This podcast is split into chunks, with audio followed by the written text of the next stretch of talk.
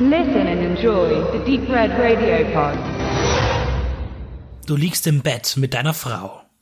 Sie ist auf dir und ist einfach nur schön und bereitet dir mit aller Leidenschaft einen wunderbaren Moment der Lust. Doch das Einzige, was du hörst, sind Gewehrsalven und Geräusche von Explosionen. Und das, was du siehst, ist wie eine Kugel ihren Kopf durchbohrt und ihr Gehirn an der Decke verteilt. Filme, die sich zu kritisch mit der US Army oder der Regierung auseinandersetzen, haben meistens keine große Lobby im eigenen Land. Und auch sehr wenige Kinobesucher. Die reine Heldenverehrung funktioniert da besser. Aus dem Zweiten Weltkrieg gingen die USA als Sieger hervor. Dieses Siegesgefühl lässt sich in der Menge der unzähligen filmischen Verarbeitungen in den folgenden Jahrzehnten erkennen. Nur wenige brachen aus. Der Vietnamkrieg hingegen war ein Trauma. Erstmals ist die Auseinandersetzung dem Feldzug gegenüber negativ eingestellt. Wenn man die Missing in Action Trilogie und zugehörige B-Action-Vehikel ausklammert. Dieser Einsatz wurde aber auch von einem Großteil der Bevölkerung schwer verurteilt. Platoon und Deer Hunter waren erfolgreich, weil sie nicht den Schrecken des Krieges in den Vordergrund stellten, sondern den Schrecken, den speziell die Soldaten erlebten. Oder auch jener, der von ihnen selbst ausging. Der Kampf in Europa gegen Nazi-Deutschland und der in Vietnam sind immer noch die meist zitiertesten Konflikte im Kino. Weit abgeschlagen Korea und der erste Golfkrieg und andere. Zu den Einsätzen im Irak und Afghanistan gibt es mittlerweile auch eine große Ansammlung von Darstellungen. Clint Eastwoods American Sniper war einer seiner größten kommerziellen Erfolge. Die Nacherzählung der Geschichte des Scharfschützen Chris Kyle setzte sich zwar auch mit der Veränderung eines Soldaten durch den Krieg auseinander, aber im Vordergrund stand nicht der Mensch selbst, sondern das Amt des Soldaten. Der Held und was er zu opfern bereit ist für Familie, seinen Gott, sofern er an einen glaubt, und Vaterland. Peter Burks Lone Survivor war auch erfolgreich, wenn auch in einer minderen Dimension, aber er schlug auch eher den Ton eines Abenteuer-Survival-Films an. Nun ist es aber so, egal ob man einen Actionfilm wie 12 Strong oder Megan Levey, der in Deutschland als Hundekriegsfilm unter dem Titel Sergeant Rex nicht ohne meinen Hund verkauft wurde, oder ein Drama über posttraumatischen Stress und physische Folgeerkrankungen wie Thank You for Your Service zeigt, so bemerkt man am Box Office, dass das Interesse, egal in welchem Genre diese letzten Kriege in der Ost verbaut werden, vergangen zu sein scheint.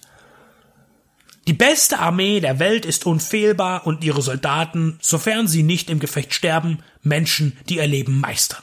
Thank You for Your Service wurde von Jason Hall inszeniert und geschrieben, dem Autor von American Sniper. Der Bezug ist natürlich auf das Plakat gedruckt, denn besser als American Sniper hat sich kaum ein moderner Film mit Kriegsbezug geschlagen. Nicht einmal Saving Private Ryan von Steven Spielberg. Drei junge Männer und Freunde kommen von ihrem Auftrag im Irak zurück nach Hause. Adam Schumann nach seinem dritten Einsatz, Tau Solo, Haiti aus seinem zweiten, Billy Waller nach seinem ersten. Die Stimmung ist euphorisch und ausgelassen, schlägt aber schnell um, denn sie alle haben etwas mitgebracht, was sich nur nicht so einfach ablenken oder heilen lässt. Doch wie geht man mit einem Kopf um, der gegen einem rebelliert? Einem Herzen, das einem nicht mehr fröhlich sein lässt. Alle drei Personen sind real. Zugrunde liegt ein Buch von David Finkel, einem Pulitzer-Preisträger, der selbst nie als Soldat im Gefecht war, aber darüber schreibt und Erfahrungen anderer schriftlich verarbeitet. In der Verfilmung geht es um die mangelnde Versorgung von Hunderttausenden Veteranen aus den zurückliegenden Kriegen, deren Hilfe zu langsam voranschreitet und dann nicht selten zu spät kommt. Im Film fällt der Satz, dass sich pro Tag 22 Veteranen suizidieren. Pro Tag. Genau genommen ist der Film leider sehr oberflächlich. Die wirklich erlebenswerten Informationen werden nur gestreift. Die Praxis und die Überforderung in Veteranenbetreuungsstellen gleichen einem psychiatrischen Horrorszenario. Die Hilflosigkeit der Betroffenen und der zur Verfügung stehenden Mediziner, Berater und Verwaltungsangestellten. Es wird vermittelt, dass für die Werbung in den Krieg zu ziehen alles möglich ist, aber für die Nachsorge nichts. Um Therapiestellen muss man sich selbst bewerben mit monatelangen Wartezeiten für eine freie Stelle. Der Dienst an der Waffe für sein Land und wer auch immer sich dafür entscheidet, werden nicht verteufelt in diesem Film.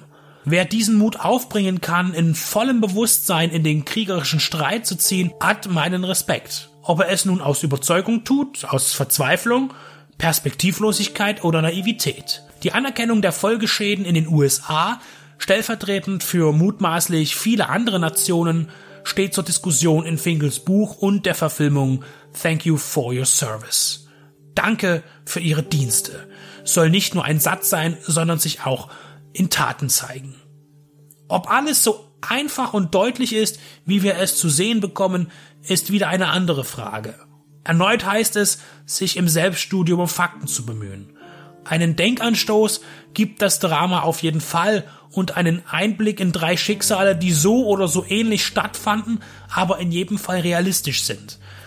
Leise und ohne Pathos inszeniert, gut gespielt und ein Gegenstück zur Macho-Kriegsaction, die aber zugegebenermaßen speziell in Bezug auf den Irakkrieg kaum existiert.